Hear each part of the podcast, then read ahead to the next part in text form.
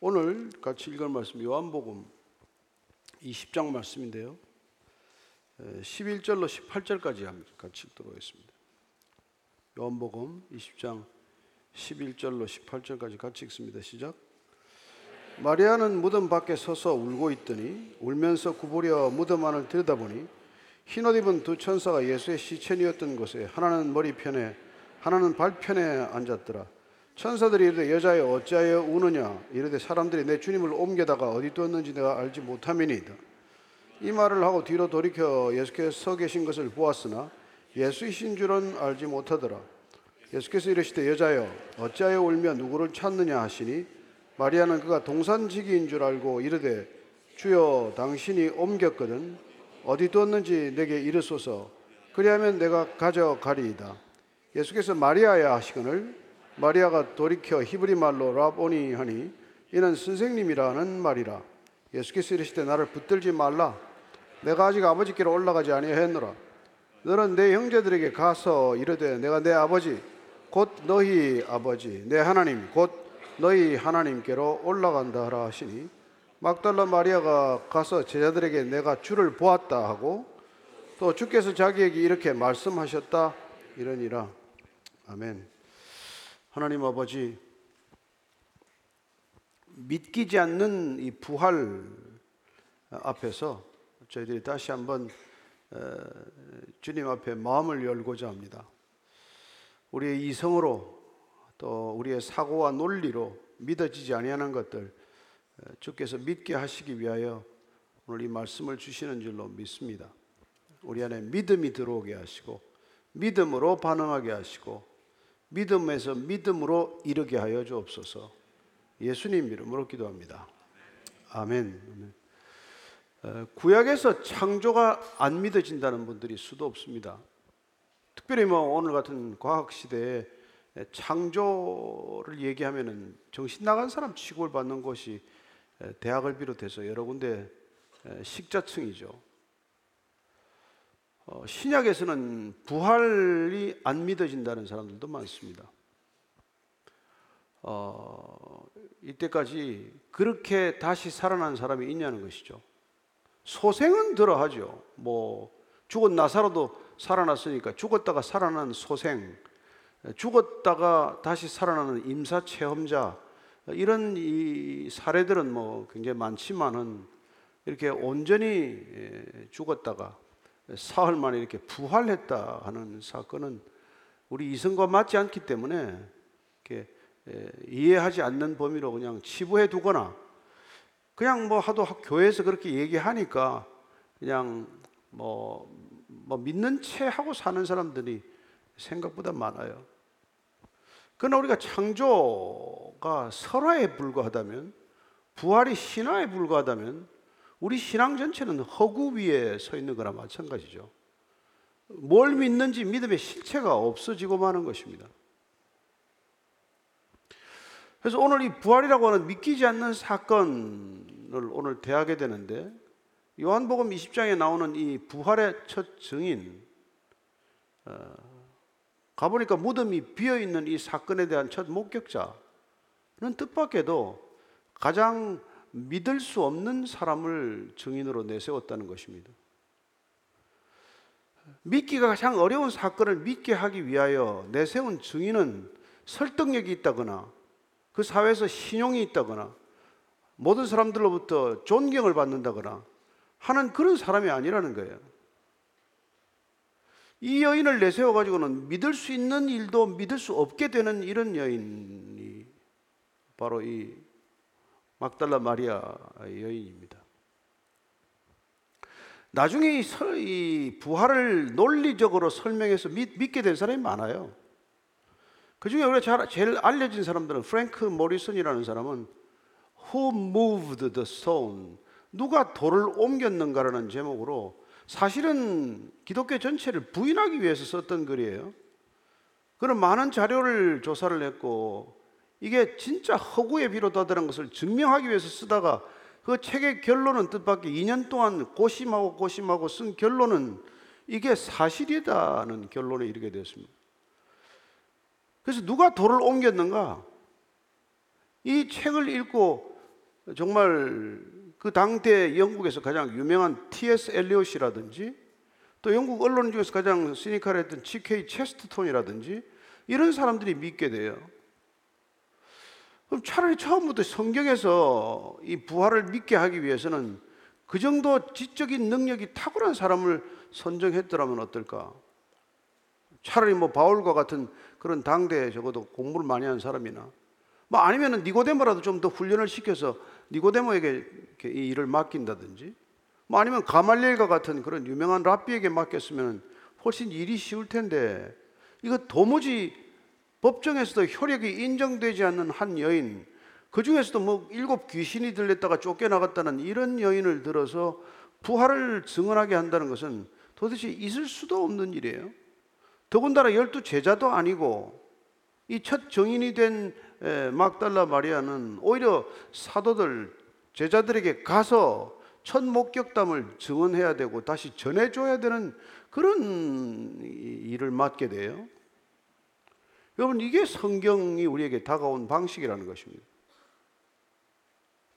성경은 우리에게 논리적으로, 이성적으로 우리가 충분히 납득하고 이해할 수 있는 방식으로 우리를 설득하지 않아요. 믿음은 그렇게 생기지 않는다는 것입니다. 여러분이 이해되는 영역에서 믿음은 자라지 않는다는 것이에요.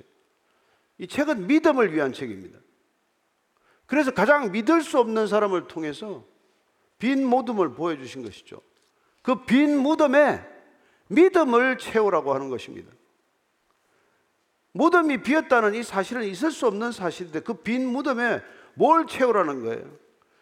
인간들은 그 빈 무덤에 자기의 커리어를 쌓기 위해서 죽도록 애쓰다가 빈 무덤에 썩어질 것들로만 채우는 것이죠. 남는 게 뭐 있어요? 썩고 나면 아무것도 없는데. 그러나 무덤이 비게 만들므로써 거기에는 생명을 새롭게 시작하는 놀라운 사건의 시발점이 된다는 것이죠. 따라서 영생의 출발점은 이 빈 무덤이라고 하는 것이 얼마나 놀랍습니까? 막달라 마리아라는 이름은 사복음서 통틀어서 한 11번 정도 등장해요. 뭐 좋은 일로 등장하지 않습니다. 그리고 마지막 예수님의 십자가를 지을 일주일 동안에 주로 등장을 하는 것이죠. 처음 등장하는 것이 뭐 마가복음 16장 보면은 한번 이렇게, 그것도 뭐 마지막 순간에 이제 이렇게 기록을 했어요. 시작.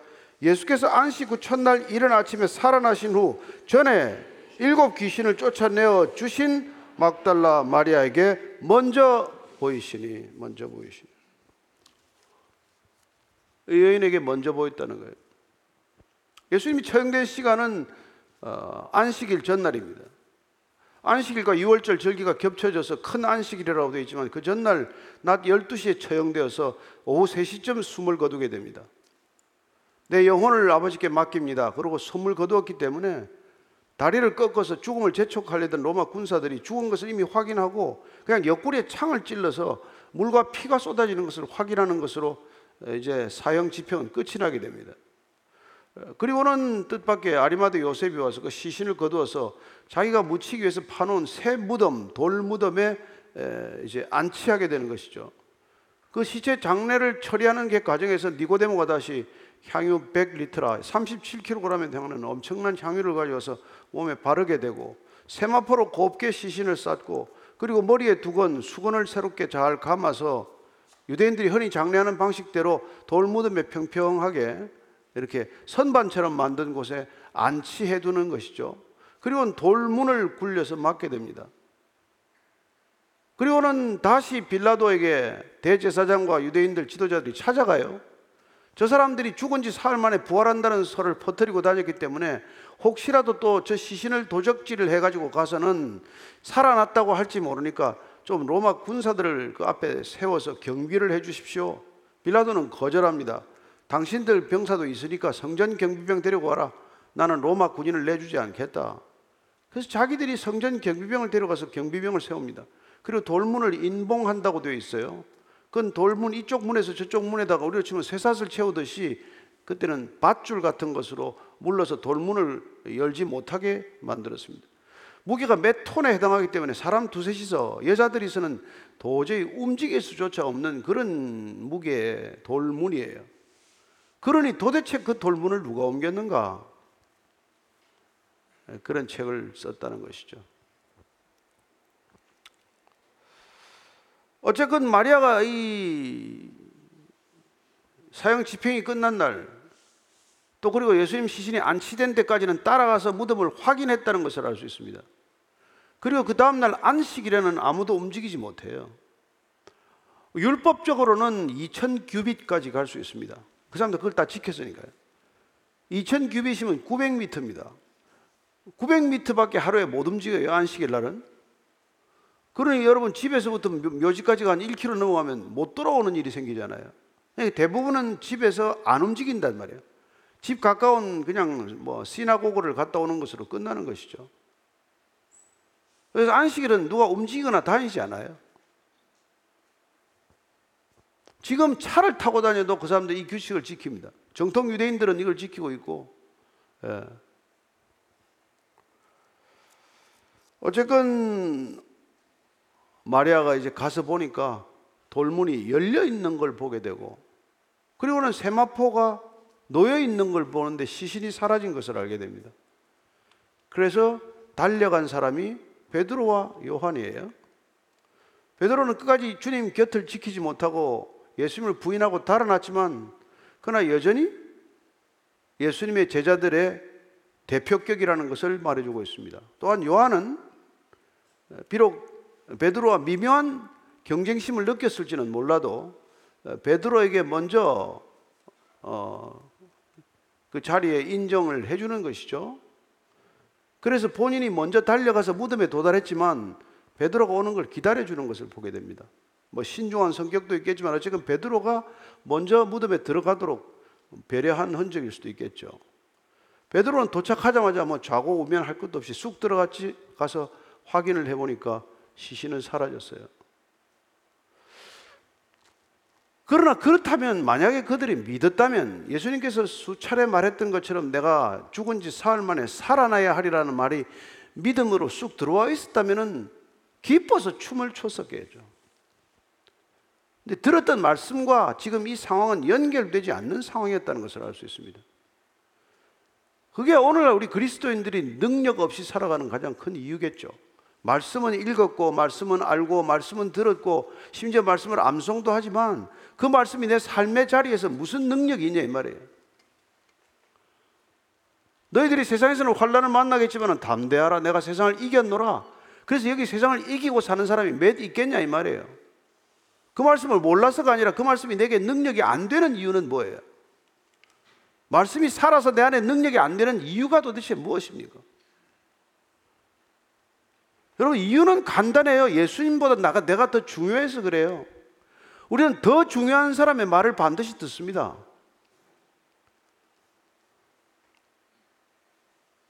저는 청와대 몇 년 출입할 때, 새 정권에 출입했는데 청와대 들어갈 때 약속 1분도 늦은 적 없습니다.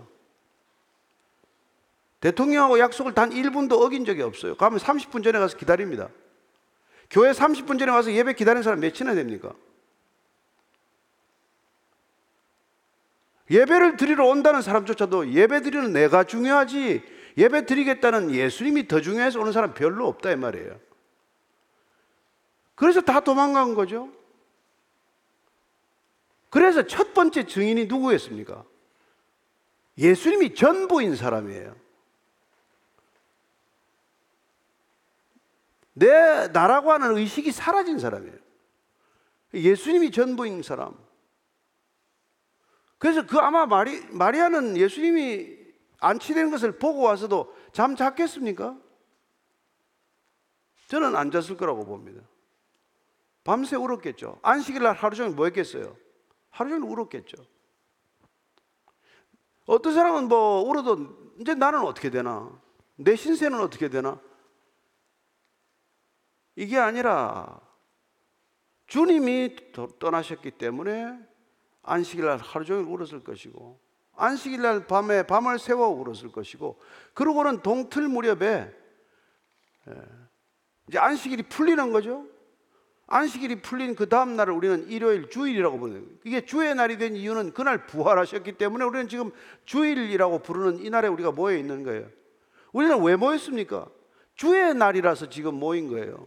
일요일인 사람들은 다 산에 들러 산으로 무슨 뭐 운동하러 가거나 뭐 공원 산책하거나 갔을 거 아닙니까? 저와 여러분들은 여기 주의 날이기 때문에 주님이 우리를 부르셨다고 믿기 때문에 모인 사람들이에요. 그래서 비록 죽은 시신이지만은 마리아는 주님이 그곳에 계시다는 것을 어쨌건 시신이나마 믿었기 때문에 그곳에 달려간 것이죠. 그러나 제자들은 어땠습니까? 여러분, 주님을 3년 따라다녀도 예수님보다 내가 중요하기 때문에 마지막 순간 다 사라지고 만 것이죠. 그래서 주님은 그들에게 먼저 나타나지 않은 것입니다. 예수님이 버린 것 아니에요. 예수님은 끝까지 사랑하십니다. 그러나 예수님은 누가 나를 더 사랑하는지에 대해서 그분께서는 불꽃처럼 다 보고 계신 것이죠. 그분의 사랑이 작다는 뜻은 아니에요. 그분의 사랑은 누구든지 사랑하기에 부족함이 없습니다.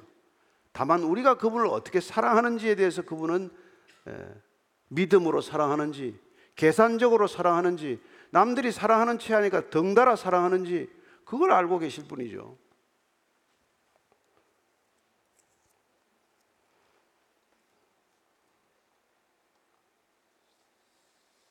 그래서 제자들은 왔다가 그냥 또 돌아갑니다. 비었네. 빈 게 확인만 하고 간 것이죠. 무덤이 비어서 춤을 추고 그 자리에서 예배를 드리고 통곡을 하든지 기뻐서 울든지 해야 마땅한 자리임에도 불구하고 그냥 간 거예요. 마리아는 다시 그것을 지킵니다. 다시 울면서 지키다가 천사들을 만나게 되고 천사들과 대화하는 가운데 예수님이 뒤에 서 계신 것을 보게 되고, 그러나 그 서 계신 예수님을 잠시 알아보지 못하는 사건을 겪는 것이죠. 부활하신 예수님은 부활절의 예수님과 정확히 일치하지 않습니다. 나중에 도마에게 못 박히신 손, 창에 찔린 옆구리에 손을 넣어보라고 하셨지만은, 그러나 그분은 제대로 다 알아보지 못하는 조금 다른 모습을 보이게 돼요. 그건 그분이 영생하는 모습과 부활하신 모습과 그 전에 육신의 모습과는 다를 수도 있겠지만, 또 한 가지는 우리의 눈이 가려져서 보지 못한다라고 기록을 하고 있습니다. 그래서 우리가 엠마오 사건을 보면은 엠마오의 두 제자가 예수님과 상당 기간 걸어가면서 성경에 대한 일들을 다 풀어주셨지만 그들은 예수님이 누구신지를 그때까지도 또 모르고 있고, 자기들과 함께 걸어갔던 분이 예수님이라는 사실을 까마득히 모른 채 식탁에 앉게 되고, 식탁에서 예수님께서 식사 기도를 할 때 비로소 눈이 열려서 예수님과 함께 앉아있다는 것을 아는 순간 예수님은 쑥 사라지고 맙니다. 따라서 예수님은 육신의 몸으로 있던 때와 부활하신 몸 가운데 일체의 몸은, 일부의 몸 흔적은 남아있지만 그러나 다르다는 것을 알게 되고, 그리고 또 한 가지는 중요한 사실은 그분이 시간과 공간의 한계를 넘어서는 부활의 새로운 몸을 입고 계신다는 것을 알 수 있습니다. 그래서 두 번 제자들에게 나타날 때도 숨어있는 그들, 문을 잠그고 있는 그들, 문을 닫고 있지만은 닫고 있는 문을 쑥 통과해서 들어오는 것이죠. 뭐 요새 같으면 양자역학으로 설명을 하겠죠. 그러나 어쨌든 우리가 그런 과학적인 도움이 없더라도 주님께서는 우리에게 이것을 믿음으로 우리에게 제시하고 있는 것이죠. 믿는 자에게 이 부활의 사건을 경험하게 하는 것입니다. 따라서 저와 여러분이 이 자리에서 부활을 믿음으로 받아들인다면 우리는 부활 생명을 얻게 될 것이고, 그 영생하는 생명으로 주님과 함께 이 땅에서 죽음이 지배하는 세상이지만 죽음을 넘어서는 삶을 살게 될 것이라는 것입니다. 예수님께서는 정말 이 오늘 막달라 마리아를 통해서 신약에서 가장 믿기 어려운 이 사건을 믿으라고 우리에게 지금 말씀하고 계신 거예요. 예수님은 또한 우리에게 정말 요한복음, 사도 요한은 그 점에서 탁월한 복음서를 쓴 것이죠. 소위 마태, 마가, 누가 공관복음, 같은 관점을 가진 복음과는 다른 복음을 기술함으로써 그는 한 사람에게 집중하는 그런 모습을 보이고 있습니다. 복음이 한 사람에게 집중하고 있다는 것. 또한 복음은 연약한 사람, 비천한 사람, 낮은 사람에게 흘러가는 것뿐만 아니라 그들에게 먼저 주님께서 주시하고 있다는 것, 주목하고 있다는 것을 우리에게 말씀해 주신 것이죠. 그래서 요한복음을 시작하자마자 요한복음 3장과 4장에서 니고데모 사건과 사마리아 우물과 여인을 대비함으로써 누가 과연 예수님을 주님으로 알아보았느냐는 것을 말하고 있습니다. 당대 지성이냐 아니면 당대 가장 천박한 여인이냐, 누가 예수님을 예수님으로 알아보았으며 누가 예수님을 주로 고백했냐, 누가 예수님을 메시아로 고백했냐, 그 얘기를 우리에게 알려주고 있는 것이죠. 니고데모라고 하는 산헤드린 공회원입니까? 아니면 사람 취급받지 못하는 사마리아인, 그 중에서도 남편을 5이나 거치고 6번째 남편도 제 남편이 아닌 여자와 그런 동네에서 도대체 사람 취급을 받지 못하는 그런 여인이 과연 메시아를 만났다고 얘기하는 게 증언이 되는 얘기입니까? 요한복음 그 처음부터 우리는 그런 구도로 요한이 이 일을 기술하고 있다는 것을 알 수 있죠.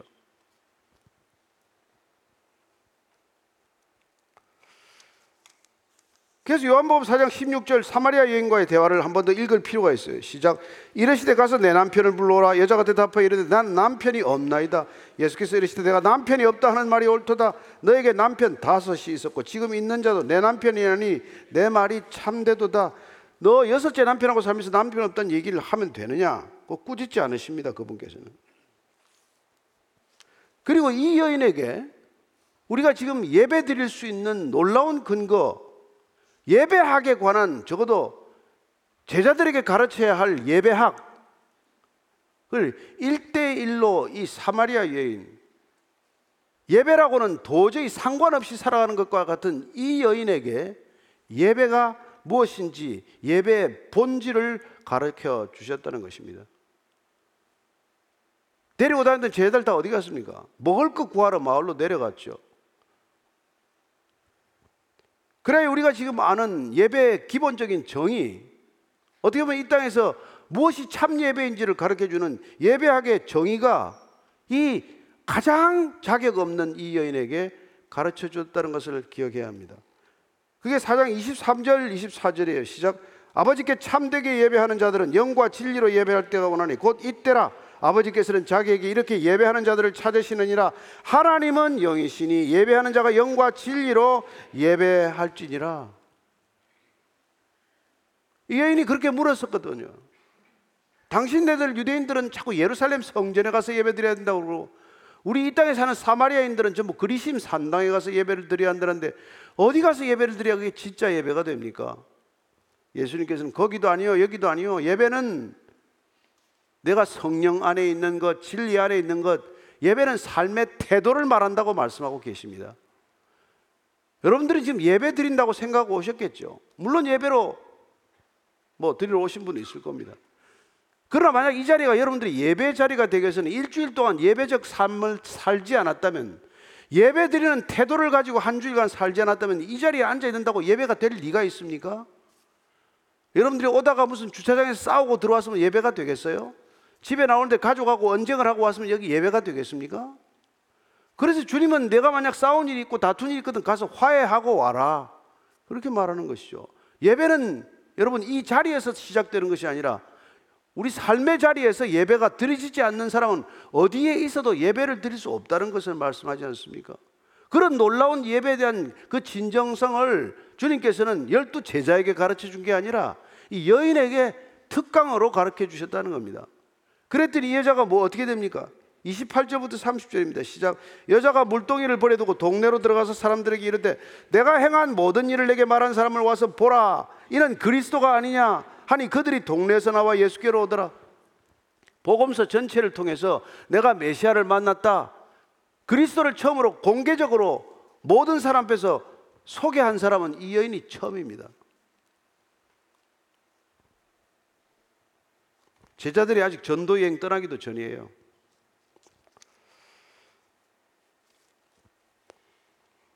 이 사마리아 여인으로 시작된 요한복음의 시작은 오늘 20장에 와서 사실은 이 막달라 마리아로 얘기가 정리가 되는 것이죠.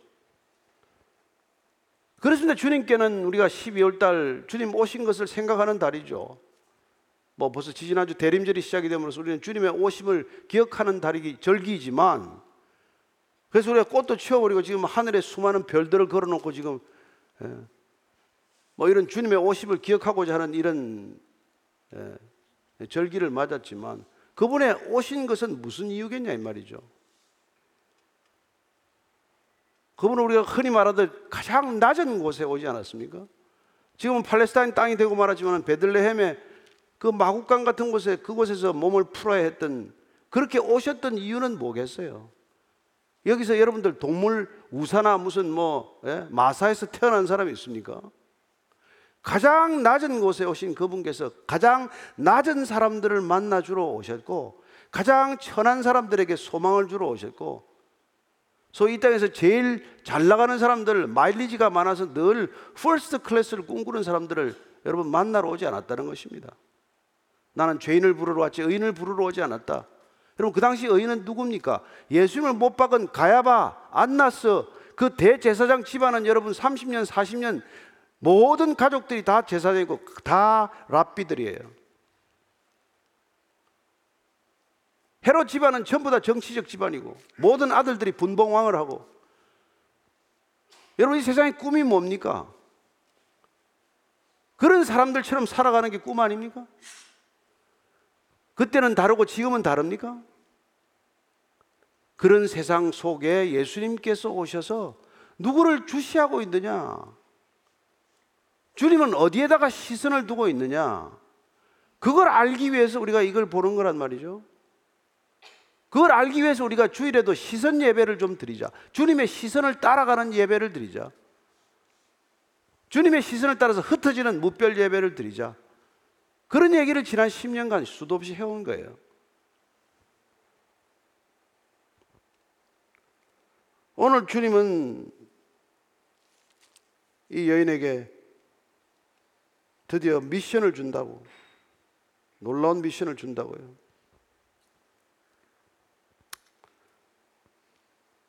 마리아가 예수님을 알아보고 발을 덥석 잡았을 것입니다.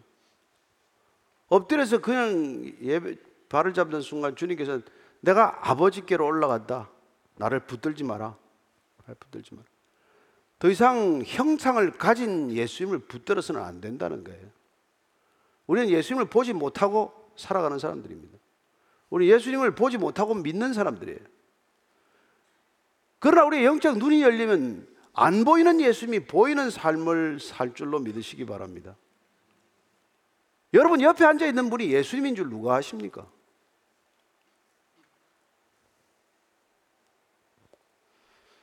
그리고 예수님께서는 놀랄만하게 이렇게 말씀하시는 거예요. 내가 아버지께로 올라가지 않았다고 말씀하시고 나서, 그리고는 마리아에게 너는 내 형제들에게 가서 내가 내 아버지 곧 너희들의 아버지, 나의 하나님 곧 너희의 하나님께로 내가 올라간다라고 메시지를 전하라는 거예요. 다 부인하고 도망간 그 자들을 예수님께서는 친구라고 부르는 것도 모자라서 나는 이제 너희들을 친구라고 하겠다. 종에게는 하는 일을 다 가르치지 않지만 내가 아버지께 들은 것을 다 너희에게 알려주었으니 너희는 내 친구라고 하겠다고 하시더니, 이제 부활하셔서는 그들이 내 형제다라고 말합니다. 여러분이 예수님의 형제 자매인 거 믿으십니까? 그래서 이 교회가 brothers and sisters in Christ, 주님께서 내 아버지 곧 너희의 아버지라고 소개해 주십니다. 예수님의 아버지는 곧 우리의 아버지입니다. 우리는 한 아버지 아래서 태어난 한 형제요, 한 자매라는 것이에요. 여러분 예수님으로 인해서 우리가 한 형제, 한 자매 되었다는 것보다도 혁명적인 사실은 없습니다. 어떤 혁명도 인간을 하나 되게 하는 혁명은 없어요. 모든 혁명은 나누고 쪼개고 갈등을 증폭시켜야 일어나는 것이 혁명적 에너지예요. 권력적 에너지입니다. 권력은 이 땅의 문제를 본질적으로 해결하지 못하는 에너지예요. 예수님께서는 한 아버지 안에 우리가 한 형제요 한 자매가 되어서 서로 사랑하라.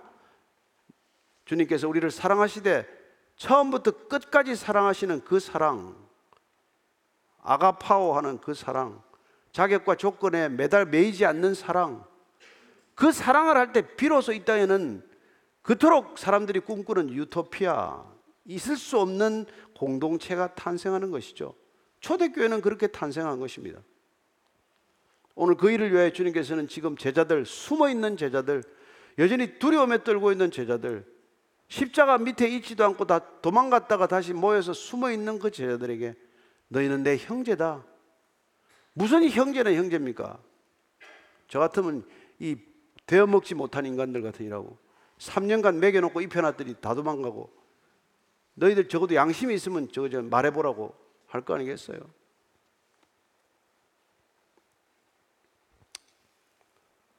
그런 예수님이 저와 여러분들의 예수님이신 줄로 믿으시기 바랍니다. 그 예수님은 늘 약한 것, 연약한 것, 어린 것들에게 시선을 두고 계시죠.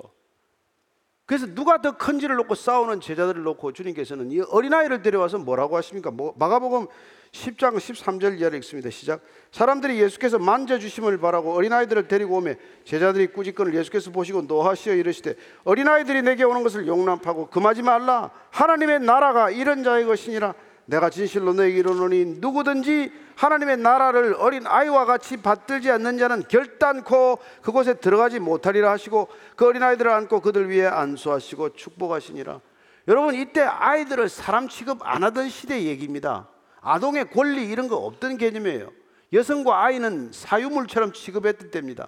아이는 부모가 죽여도 아무 문제가 없던 시절이에요. 노예로 팔아도 아무도 항의하지 않던 시절입니다. 그러나 예수님은 그 아이를 데려와라. 아니, 이 아이와 같아지지 않으면 천국에 못 들어간다. 아이처럼 사심 없이 누군가를 사랑할 수 없다면, 그렇게 말씀하시는 것이죠. 하여 저와 여러분들은 오늘 이 말씀을 들으면서 주님께서는 이 땅에서 우리가 다 거두지 못하는 씨앗을 뿌리기를 원하십니다. 주님께서 우리에게 주시는 영생은 영생의 씨앗을 뿌리기 위해서 주시는 주님의 선물이에요. 그래서 그걸 받으면 저와 여러분들이 뿌리는 씨앗이 언제 어떻게 열매 맺을지 알 수 있는 사람은 없습니다. 주님께서 어떤 방법으로 수확하게 되실지조차도 우리는 미처 감도 잡지 못할지 모르죠. 우리는 또 우리의 믿음의 선배들이 뿌려놓은 씨앗들의 수확을 우리가 맡고 있겠지만, 우리가 뿌리는 씨앗들은 언제 어디 가서 어떻게 열매를 맺을지 누가 알겠어요? 왜냐하면 그 생명은 이런 생명이라고 말씀하고 있습니다. 고린도전서 15장 47절에서 49절까지입니다. 시작. 첫 사람은 땅에서 났으니 흙에 속한 자의 거니와 둘째 사람은 하늘에서 나셨느니라. 무릇 흙에 속한 자들은 저 흙에 속한 자와 같고 무릇 하늘에 속한 자들은 저 하늘에 속한 이와 같으니 우리가 흙에 속한 자의 형상을 입은 것 같이 또한 하늘에 속한 이의 형상을 입으리라. 우리는 다 땅에 속한 자들로 살아가지만 그분께서 부활하셔서 약속대로 내가 보혜사 성령을 보내주게 되면 우리는 새 생명, 이 땅에서 육신의 생명으로 살아야 되는 마지막 존재적인 목적은 그 영생을 얻는 것이고, 그 영생이 우리에게 오면 우리는 이제 땅의 형상이 아니라 하늘의 형상을 점점 닮아가는 그런 사람이 될 것이라는 거예요. 왜냐하면 우리는 점점 이제 위의 것을 생각하기 때문에 그렇습니다. 여러분, 사람은 생각하는 대로 닮아가는 거예요. 여러분들이 100원짜리 동전만 생각하면 얼굴이 100원짜리 동전처럼 될 것이고, 그죠? 음란한 생각에 가득 찬 사람은 눈만 봐도, 눈빛만 봐도 음란이 그냥 온몸에 흐를 것이고, 권력욕에 사무치는 사람은 그 사람 보면 악수만 해도 손에 권력 쥐가 나도록 아마 쥐겠죠. 그러나 여러분들이 정말 위의 것을 생각하고 영원한 생명이 우리에게 왔다는 사실에 감격하고, 그 영원한 생명에 비추어 이 땅에 잠시 있다가 쓰러지는 것들, 없어지는 것들에 여러분들 마음을 빼앗기지 않으면 여러분들은 하나님의 모양과 형상을 회복하여 그리스도의 사신이 될 것이요 그리스도의 향기가 될 줄로 믿습니다. 저는 여러분들이 끝까지 주님을 갈망하고 주님을 닮아가는 주의 백성들 되기를 바랍니다. 여러분, 이 땅에 그런 사람들이 많지 않습니다. 교회에 다 그런 사람들만 있는 것도 아니고, 그러나 주님께서는 신기하게도 정말 세상이 알아주지 않는 사람, 세상이 주목하지 않는 사람, 어느 누구도 세상이 인정하지 않는 그런 연약한 사람들, 낮고 낮은 천박한 사람들을 찾아가셔서 직접 만나주시고, 그리고 그런 사람들 이렇게 세우셔서 이 땅에 하나님이 어떤 일을 하고 계신지, 하나님이 얼마나 전능하신 분인지를 알게 하실 것입니다. 우리는 능력에서 능력으로 이루기를 원하지만 주님께서는 아무것도 없는 곳에서 일하실 수 있는 분이시라는 것을 새롭게 우리에게 일깨워 주시는 그런 2023년 12월이 되기를 바라고, 2024년을 여러분들이 새로운 희망 속에 맞게 되기를 바랍니다. 그분은 저와 여러분을 통해서 새 일을 행하시기를 원하십니다. 우리가 능력이 있어서가 아니라 우리가 무능하기 때문에, 단지 우리가 그릇을 깨끗하게 하면 주님께서 쓸 수 있는 그릇으로 만들기만 하면 주님께서는 그분이 원하시는 곳에서 원하시는 방법으로 저와 여러분들을 사용하실 줄로 믿습니다. 그런 주님께 쓰임받는 그릇 되기를 축원합니다. 기도하겠습니다. 하나님 아버지, 우리는 이 땅에서 조금 더 잘 사는 것, 조금 더 풍족하게 사는 것, 조금 더 높은 자리에 올라가는 것, 조금 더 많은 사람들에게 인정받는 것, 그런 것들에 목을 메고 삽니다. 정말 하다못해 유튜브를 하나 해도 구독자가 몇인지를 서로 또 확인하게 되고, 정말 차를 하나 바꿔도 무슨 차를 타고 다니는지 또 확인하는 그런 세상이지만, 주님께서 우리를 부르셔서 그 모든 것들로부터 자유할 수 있는 놀라운 능력을 주셨습니다.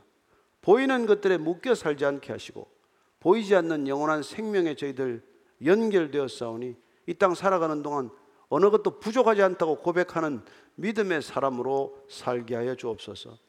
여호와가 목자에서 부족함이 없다. 사망의 음침한 골짜기를 다닐지라도 해를 두려워하지 않는다. 주의 선하심과 인자하심이 늘 나를 따르고 있다. 이미 우리는 여호와의 집에 영원히 거한다. 그런 믿음의 고백이 일생 우리를 자유케 하게 하여 주옵소서. 진리 안에서 자유케 하신 주님을 찬양하오며 예수님 이름으로 기도합니다. 아멘.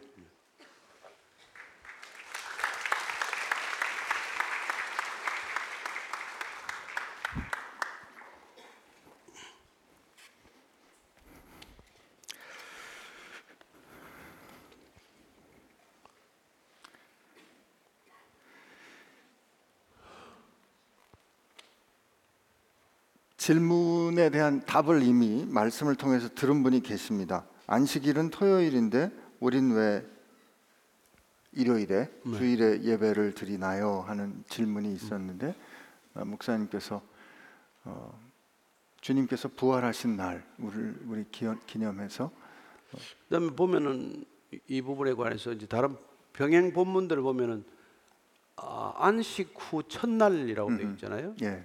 그 이제 안식일이 토요일이고, 지금 우리 이제 그레고리안 달력이 들어오면서 그다음 안식일 토요일 다음 날이 이제 일요일로 되어 가지고 그게 첫날이 된 거죠. 그래서 우리 달력 만들 때 일요일이 제일 먼저 빨간 날 먼저, 네, 나오고 일, 월, 화, 수, 목, 금, 토 이렇게 나오는데, 그러나 이제 주님 구약에서 보면은 천지 창조가 엿새 동안 이루어지고 이쪽은 일곱째 날에 안식한 거 되기 때문에, 예, 예, 이제 유대인들 입장에서는 마지막 날이 안식일이고, 그다음 안식 후의 첫날이 이제 다시 또 새 한 주가 시작되는 날이 되는 거죠. 그게 첫날이 되는 거죠.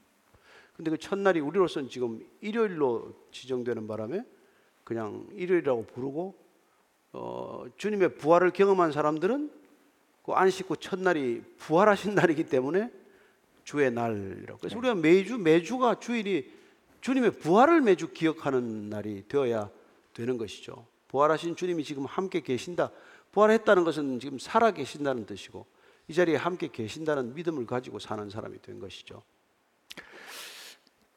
목사님 지금 말씀 들으면서 안식 후 첫날 주님의 새로운 부활하신 그 이제 새 날이 첫 시작이 된 날인데 우린 그게 하필 일요일 노는 날 이게 돼가지고 마치 주일은 노는 날에 모여서 뭘 해야 되는 별도의 그렇죠. 어떤 일처럼 느껴지었던 것도 또 있지 않나. 그래서 우리 그래서 제가 중동 지방에 뭐 몇 달간 네. 뭐 오랜 시간 아니지만 몇 달간 지내보니까 참 그게 이게 골치 아파요. 이제 무슬림들은 금요일 날이 또 저기 저 안식일 같은 거죠. 네. 금요일 날 놀고 토요일은 유대인 안식일이고 주일은 서양일에 또 기독교 안식일이고 그래서 금토일 사흘을 노는 거예요. 일이 안 돼. 참 하여튼 살기 좋더만. 다 뭐 일이 잘 안 돼요. 다 놀아요. 아무튼 답이 됐을 거로 믿습니다. 근데 주일에 예배하는 것과 관련된 심각하고 또 한편은 절박한 질문이 왔습니다. 예배 시간만 되면 잠만 자는 제 자신이 너무 싫은데 설교만 들으면 잠이 옵니다. 성경에 바울 사도의 설교를 듣다가 죽은 청년이 생각나는데 어떻게 해야 할지 고민입니다. 졸면서도 예배 드리는 게 맞는 걸까요? 이제 저 같은 목사의 입장에서는 그래도 졸더라도 와서 여기서 졸아라 이렇게 얘기하는 건데 사실은 그게 뭐 온당한지는 생각해 볼 문제죠. 우리가 예를 들어서 데이터를 나가지고 여성을 앞에 놓고 남자를 앞에 놓고 졸고 있으면 그 일이 되겠습니까? 안 되는 거 아니에요. 그러니까 얼마나 우리가 그 기다리고 사모하고 사랑하고 기뻐하느냐에 달린 문제 아니겠어요? 그래서 어떻게 막 처음에 은혜 받을 때는 그냥 옷을 보고 시간 보고 너무 일찍 가지 않으려고 애쓰는 그런 때도 있지 않아요. 그러니까 사실은 그런 마음으로 예배에 와야 되는 것이고 그런 마음으로 이곳에 와서 예배를 드리는 게 아니라 사무실에도 그런 마음으로 가야 사무실에서도 예배적 삶을 살게 되는 것이고 어디에서 무엇을 하더라도 주 앞에서 살아가는 삶이 된단 말이에요. 그래서 지금 사도 바울이 모든 일을 주 앞에서 하듯이 하라. 그래서 우리는 그걸 코람데오 신앙이다. 그런 코람데오 신앙 그 자체가 예배적 삶을 표현하는 라틴어 구절이나 마찬가지죠. 그래서 뭐 예배만 저는 존다고 생각해요. 그래서 그 사람은 회사에 가서도 졸 거예요. 또 뭐 전철만 타면 졸겠죠. 그러니까 그런 분한테는 그냥 예배에서 졸지 않는 게 아니라 항상 깨어 있으라 이런 얘기를 해야 되는 것이죠. 진짜 거듭 태어나는 게 필요하긴 하죠.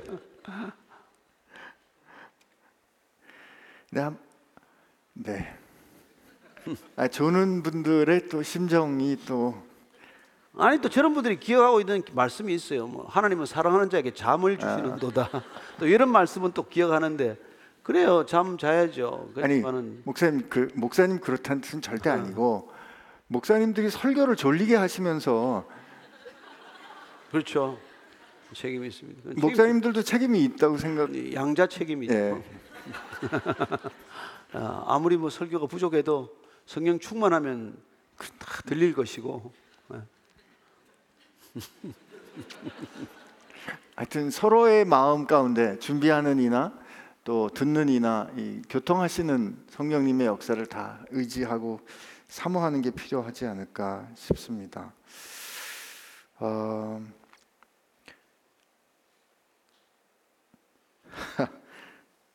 목사님, 만약에 예수님이 이 시대에 계셨다면 그리고 부활하셨다면 부활의 순간에 유튜브 라이브를 키셨을까요?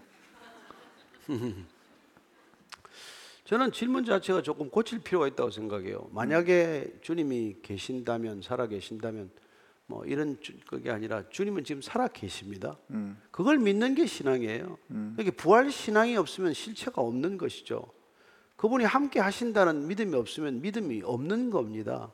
그러면 그분이 우리와 지금 함께 하신다면 그분은 우리가 하는 삶의 모든 자리에 동행하고 계신다는 것을 믿는 사람들과 더불어 함께 일하고 계신 것이죠. 네. 따라서 이 땅에 살아가는 목적이나 우리가 살고 있는 이유는 그분이 마지막 소망이시기 때문에 살아있는 것이지 사는 것이지 그분이 만약에 이 땅에 우리가 지금 살아계시지 않는다면 이 땅은 살만한 이유나 가치나 목적이 전혀 없는 세상이나 마찬가지란 말이에요. 예, 이렇게 타락하고 이렇게 음란하고 이렇게 부도덕하고 이런 세상을 어떻게 살겠어요? 예. 사실 뭐 우리가 뭐 이게 뭐 저쪽 지금 뭐 하마스 이스라엘 전쟁이나 우크라이나 러시아 전쟁만이 아니라 곳곳에 펼쳐지고 있는 이 세상에 돌아가는 모습을 보면 과연 이게 살만한 세상인가 이 말이죠. 그럼에도 불구하고 우리가 살만한 이유가 있다면 부활하신 그분이 그분의 사람들로 하여금 이 땅에서 선한 일을 하더라도 낙심하지 말아라. 그래서 그 선을 이루어가는 사람들, 그 선을 통해서 하나님의 살아계심을 증언하는 사람들을 통해서 일하고 계시기 때문에 살만한 세상이다 이 말이죠. 아멘. 예. 여러분 얼마나 많은 악이 있습니까? 그러나 그럼에도 불구하고 여전히 선은 악에게 지지 아니하고 선으로 악을 이길 수 있다는 것을 믿음으로 살아가는 사람 때문에 이 땅은 살만한 세상이다. 살아갈 이유가 있다. 이게 우리가 살아가는 존재의 이유고 목적이죠. 아멘. 저도 오랜만에 저 목사님 말씀에 이어서 이렇게 한 말씀 더 까칠하게 드린다면, 하나님께서 예수님을 통하여 부활을 어떤 형태로 어떻게 하셨는가 하는 그 일은 그 자체로 완전한 단 한 번의 계시거든요. 이 고민 안 하셔도 됩니다. 그러니까 저 다른 일에 더 질문하시고 애쓰시는 게 좋을 것 같아요. 까칠하지 않았네요. 근데 하나님을 사랑하지만 신자들에게 받은 상처가 많아서 섬김의 자리를 거부하는 배우자를 정죄하는 마음이 듭니다. 나나 잘 믿으면 되고 나나 잘해서 불신자들에게 본을 보이면 된다는 그의 말도 맞지만 주 안에서 성도의 교제도 중요하다고 생각하는데요, 이런 배우자에게 어떻게 성도의 교제가 중요한지 설명해 줄 수 있을까요? 그걸 설명하려고 하는 제가 바리새인 것 같은 걸까요?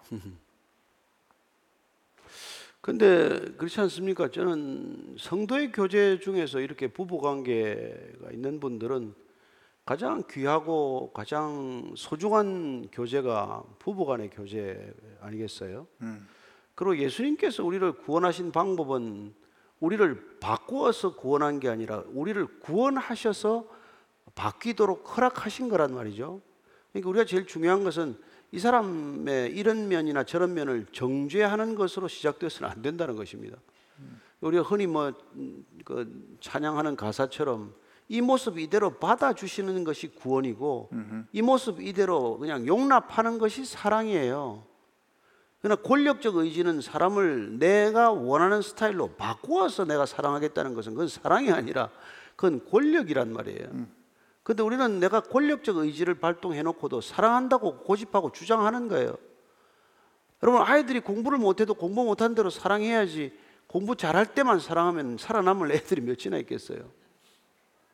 그리고 뭐 남편이 좀 실수하더라도 남편을 끝까지 사랑하기로 결정했기 때문에 그 가정이 가정되는 것 아니겠어요? 그래서 저는 적어도 뭐 교회 이런저런 있었던 뭐 어쨌건 간에 부부가 교회를 놓고 와서 교회를 정죄하는 것도 좋지 않지만 서로 간에 서로를 놓고 정죄를 한다면 교회가 다니는 목적이 뭐겠어요? 그죠?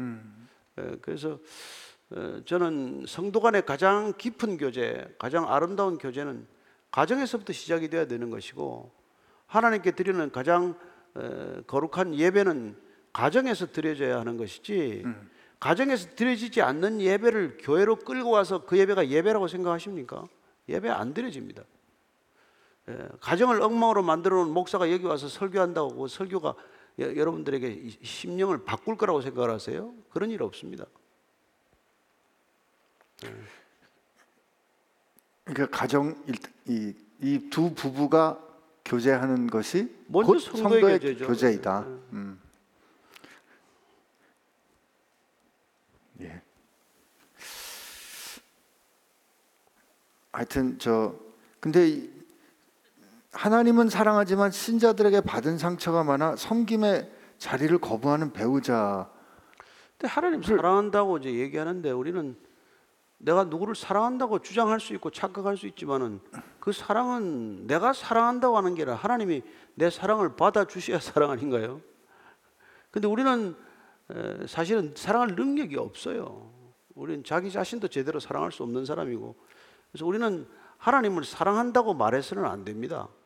정확히 말씀드리면 하나님의 사랑을 어떻게 하면 받을 것인가를 생각해야 되는 것이고, 하나님의 사랑을 받는 가장 확실한 방법이 성경을 읽는 것이고 기도하는 것이기 때문에 말씀과 기도로밖에는 그분께 나아갈 도리가 없는 것이고, 그분께 받은 사랑이 차오를 때 그냥 흘러넘치면 누군가에게 그게 사랑의 모습으로 비치게 될 뿐이에요.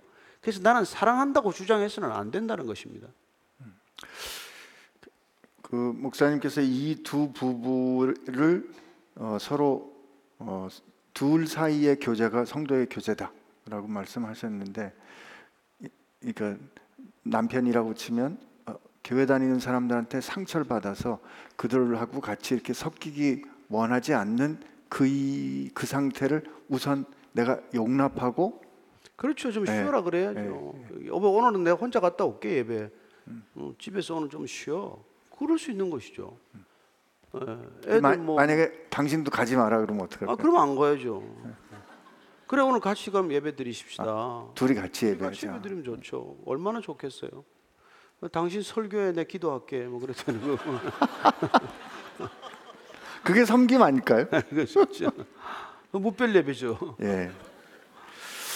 저는 남편이 아내가 남편을 사랑하고 뭔가 일하는 그 자체도 섬김이라고 생각합니다. 그래서 우리가 꼭 교회 가서 누군가 다른 사람에게 섬기는 것만 섬김인가 하는 이런 질문 해봐야 하지 않을까 싶습니다. 솔직히 말씀드려서 그 부부가 교회가 되어 있는데 또 교회로 오라 할 것도 없어요, 사실은. 아니, 목사님 그래도 교회는 또 교회니까. 아니, 제가 또 모르는 척 말씀을 드렸는데, 늘 가정이 교회의 시작이고 가정이 하나님이 만드신 이렇게 인스티튜션이라는 이런 말씀하셨는데, 근데 그런 면에서 우리가 정말 이 남편과 아내됨, 아내와 남편됨 이 시대에 정말 회복돼야 되지 않을까 싶습니다. 그래도 이렇게 성도들이 같이 모여는 거는 뭐 반대는 안 하시는 걸로 알고 있습니다만. 그래서 질문하겠습니다. 결혼 준비 중 시댁에서 자기 교회만 고집하는데 제가 생각하기엔 이게 올바른 신앙관이 아닌 것 같아서 결혼이 고민됩니다. 어떻게 해야 할까요? 뭐 사랑은 우리가 뭐 해보면 아시지만은 더 많이 사랑하는 사람이 늘 지잖아요. 더 많이 사랑하는 사람이 참아주고 양보하고 인내해주는 게 사랑이니까, 뭐 본인이 뭐 어느 교회를 출석하든 사실은 부모님의 사랑을 좀 베풀 수 있다면은 뭐 그렇게 베풀어 줄 수 있는 것이죠. 네. 그리고 정말 주님을 사랑하는 그 사랑이 느껴지도록 살아내는 게 얼마나 힘들겠습니까만은 그렇게 사는 게 사실 어떤 뭐 시집살이, 어떤 뭐 처가살이보다도 저는 중요한 거라고 생각을 해요. 그래서 같이 사는데 보니까 아, 정말 주님을 사랑하는 사람이네. 이걸 우리가 이렇게 서로 간에 알게 할 수 있고 나눌 수만 있다면 뭐 얼마든지 그 결혼은 수확이 더 큰 결혼이 되겠죠. 네. 아, 저는 약간 좀 삐질려고 그러는데, 시댁에서 절로 가자 그러는 것도 아니고 교회를 자기 교회를 좀 다니자고 같이 하자고 그러는 건데, 그것 때문에 결혼이 고민되면 결혼 생각해 보셔야 될 것 같아요. 근데 우리 여기 뭐 성도 중에 그런 분도 계신데, 한쪽은 성당 나가시고 한쪽은 교회 나가시니까, 그래서 둘이 결혼 연애 도중에 그럼 성당 한번 나 따라 나가 줄 테니까 너도 교회 한번 와봐라. 이렇게 뭐 왔다 갔다 하다가 지금 뭐 그러다 또 가정 예배도 드려보고 그러게 지금 이렇게 잘 물어익어가는 중이에요. 그러니까 여기도 아니요 저기도 아니요 in spirit and in truth를 경험하게 되면 오히려 그런 시간들이 진정한 예배를 무엇인지를 깨달아가는데 유익한 시간이 저는 될 수 있다고 봐요. 네.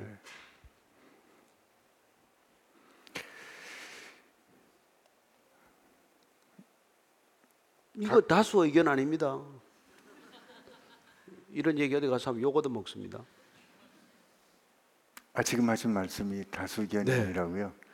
제 말이 기독교의 다수 의견이 아니라고 생각합니다. 주류 의견은 아니다. 아니라고 생각합니다. 아니, 그냥 한번 생각해 보면 그 시어머니나 시아버지 입장에서 며느리 자랑 좀 하고 싶은데 며느리가 나 이 교회 스타일이 안 맞아서 안 오겠다 그러면 시어머니 입장 참 어려울 거였잖아요. 그 정도를 품어줄 게 아니라면 결혼 안 하시는 게 낫죠. 제가 너무 심한가요? 본인이 너무 잘 가가지고 좀 어려운 과정들 잘 이해를 못 하시는 것 같은데. 아, 저도 사실 이게 충격을 받은 적이 있어요. 우리 아내는 강남 살고 저희는 저 모래내 살았는데 어느 날 겨울 신혼초에 그 모래내 가는 다리를 건너가는데 여보 나는 귀향 온 것 같아 그러더라고요. 그래서 아니 뭐 이런 말을 하나 그랬지만 그 전혀 다른 문화와 전혀 다른 그 교회 안에 기꺼이 녹아 들어가 줬거든요. 근데 전 그게 너무너무 고맙고 감사하고 그렇습니다. 이게 선교지도 가는데 나 진짜 좀 흥분되는데 아, 이것 때문에 결혼을 생각하고 싶으면 결혼 생각하세요. 결혼하시면 안 돼요.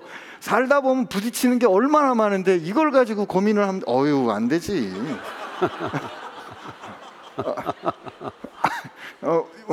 이것도 주류 의견은 아닙니다.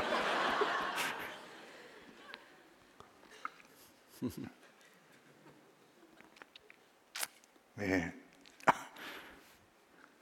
가까운 친척이 오래 살지 못할 병을 얻었습니다. 그분은 그리스도인이 아닙니다.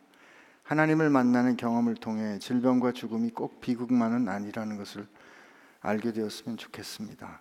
남아있는 시간이 길지 않아 어떻게 하면 그분이 하나님과 만나게 할 수 있을지 고민입니다. 기도하는 것밖에는 방법이 없을까요? 뭐 왜 예수인가를 좀 듣게 하시더니 이게 본인이 간절하게 그렇게 아픈 분들한테 말씀드리면 의외로 문이 열릴 수 있습니다. 우선은 제가 내가 이렇게 이분을 사랑하고 또 간절하게 이분이 예수님을 만나기를 원한다는 게 중요한 전제고 그 사랑이 내 안에서 이렇게 가득 찰 때 가서 한마디 이렇게 잘 건네도 꼭 예수님 아셨으면 좋겠다. 예수님께서 이렇게 마지막 순간까지 우리 이렇게 기다리고 계신다. 예수님 한번 알아보시는 게 좋겠다. 이렇게 말씀드리면은 뭐 그 기력도 쇠하신 분이 강하게 반발하거나 그러지 않습니다. 그러니까 전하실 수 있는 게 좀 편하다고 생각을 하고 또 그럴 때 뭐 조금 이렇게 신앙의 선배나 교육자들이나 이런 분도 도움을 청하면은 좀 경험이 많으신 분들이 가서 좀 편하게 복음을 전할 수도 있고 하니까 그런 방법도 이렇게 생각해 볼 수 있겠죠. 네. 이 사랑의 마음을 잘 전하는 게 정말 중요한 것 같습니다. 목사님, 요 질문을 마지막으로 목사님 성경을 읽다 보면 믿음이라는 뜻을 모르겠습니다. 하나님을 믿는다는 것을 알 수 있는 분은 오직 하나님밖에 없다고 생각하는데 믿음이란 무엇인가요? 이런 질문을 했습니다. 믿음이란 무엇인가 뭐 책도 쓴 것 같은데 믿음은 이게 나한테로부터 시작되지 않습니다. 믿음은 내가 믿고자 하는 대상으로부터 시작되는 거라는 것이죠. 그러니까 자꾸 믿음을 내가 믿고 있나 잘 믿고 있나 어떤가를 나 안에서 그 믿음을 찾으려고 하면 그 믿음은 항상 가변적이어서 늘 불안한 믿음이에요. 그러면 불안한 믿음이란 마치 네모난 원처럼 성립이 안 되는 개념이에요. 그러니까 믿음 아닌 것을 믿는 것으로 착각하고 살아가는 대단히 애처로운 안타까운 일이 생기는 것이죠. 그러니까 우리가 내가 흔히 하는 비유로 한강에 얼음 두께가 한 1m, 2m 얼면 내가 믿음이 없어도 한강은 깨지지 않습니다. 그러나 살얼음은 내가 아무리 믿음이 좋아도 한강에 빠지게 돼 있어요. 이게 한강을 건너려면 얼음의 두께가 확실해야 된다 이 말이죠. 그래서 우리가 믿는 예수님은 믿을 만한 분인가, 이게 먼저 확실해야 되는 것이죠. 그래서 그분을 알기 위해서 우리가 성경을 보는 거란 말이에요. 그러니까 그분이 확실하기 때문에 우리가 믿는 거지 내 믿음이 좋아서 그분을 믿는 게 아니에요. 그러니까 믿음은 이분으로부터 와야 돼요. 그래서 믿음은 들음에서 나며 들음은 그리스도의 말씀으로 말미암았느니라, 이렇게 바울이 얘기하고 있는 거죠. 그래서 여러분들 평생도록 내 믿음이 어떤가, 내 믿음에 주목하면 여러분의 믿음은 흡족할 때가 별로 없다는 겁니다. 그러나 우리가 예수님을 믿게 되면은 내가 하나님이 세상을 이처럼 사랑하사 독생자를 주셨으니 이처럼 믿는 자마다 멸망치 않고 영생을 얻게 하려 하심이라, 이게 쑥 들어온단 말이에요. 내가 진실로 진실로 너에게 이르노니 내가 사망에서 생명으로 옮겼다. 이 말이 쑥 들어와야 내가 더 이상 사망의 음침한 골짜기를 두려워하지 않는다 말이에요. 그런데 병이 좀 걸리고 감기 좀만 좀 들어보면 해도 이게 암인가? 맨날 이렇게 엎치락 뒤치락 하면 믿는 게 아닌데 본인은 믿음 생활을 하고 있다고 생각하는 거예요. 종교적 행위를 가지고 본인은 믿음이라고 착각하는 이런 거라면, 여러분들이 아무리 교회 오래 다녀도 그건 믿음이 아니에요. 그냥 문화생활이란 말이에요. 종교적 관행에 젖어 있는 것이지 하나도 제대로 된 믿음이 없다 이 말이죠. 그 믿음은 뭐냐면 믿음은 내 안에 새겨진 말씀에 있다 이 말이죠. 그 말씀이 없으면 믿음이 없는 거예요. 감정만 있을 뿐이지. 그래서 믿음은 로고스로부터 비롯되어야 되지 파토스로부터 비롯되어서는 안 된다는 것입니다. 파토스적인 요소가 있는 건 사실이지만 그러나 로고스로부터 시작이 되기 때문에 태초에 로고스가 계시니라, 이게 요한복음의 시작이에요. 그죠? 그 말씀으로부터 비롯되어야 된다 이 말이죠. 네. 오늘 우리 헤어지기 전에 목사님 주신 말씀 정리했으면 좋겠습니다. 예수 그리스도는 믿을 수 있는 분이기 때문에 우리가 그분을 믿는 것이지 우리의 믿음은 우리 스스로에게서 오는 것이 아니다. 하나님 말씀 우리 꼭 새겼으면 좋겠습니다. 기도하겠습니다. 주님, 오늘 주님께서 부활하신 그 놀랍고 영광스러운, 그러나 이 역사 가운데 일어난 흔들릴 수 없는, 번복될 수 없는, 부정될 수 없는 사실에 관하여 들었습니다. 이 놀랍고 영광스러운 하나님의 역사, 우리 주님의 죽음에서 일으키심을 입은 이 부활의 사건을 막달라 마리아라는 여인을 통하여 첫 증인을 삼으셨던 하나님의 뜻, 저희로 알게 하여 주시어서 오직 성령이 너희에게 임하면 너희가 예루살렘과 온 유대와 사마리아와 땅끝까지 이르러 내 증인이 되리라 말씀하셨는데, 우리의 삶의 자리가 어디 있든 흩어져 산 그곳에서 우리 가운데 역사하신 그리스도의 사건, 그리고 내 안에 역사하시는 예수님을 있는 그대로 증언하는 증인들 되게 하여 주옵소서. 내 연약함을 보는 것이 아니라 나를 선택하시고 증인 삼으신 하나님의 전능하심을 보는 이 되게 하여 주옵시고, 다만 우리의 말과 우리의 지혜가 아니라 하나님의 말씀과 성령께서 주시는 지혜에 순종하여 증언하는 참으로 신실한 증인들 되게 하여 주옵소서. 이제는 우리에게 오시어서 죽음을 이기시고 하나님의 그 새로운 창조의 시작이 되신 예수님의 은혜와 우리 주님의 아버지, 곧 우리의 아버지가 되시는 하나님 아버지의 사랑하심과 다시 오고 계시는 주님을 기다리며 증인 되도록 능력을 주시는 성령님의 역사하심이 우리 가운데 행하신 이 놀랍고 아름다운 소식에 증인이 되어 살기로 결심하는 교회와 지체 가운데 함께 하시기를 주의 이름으로 축원하옵나이다. 아멘.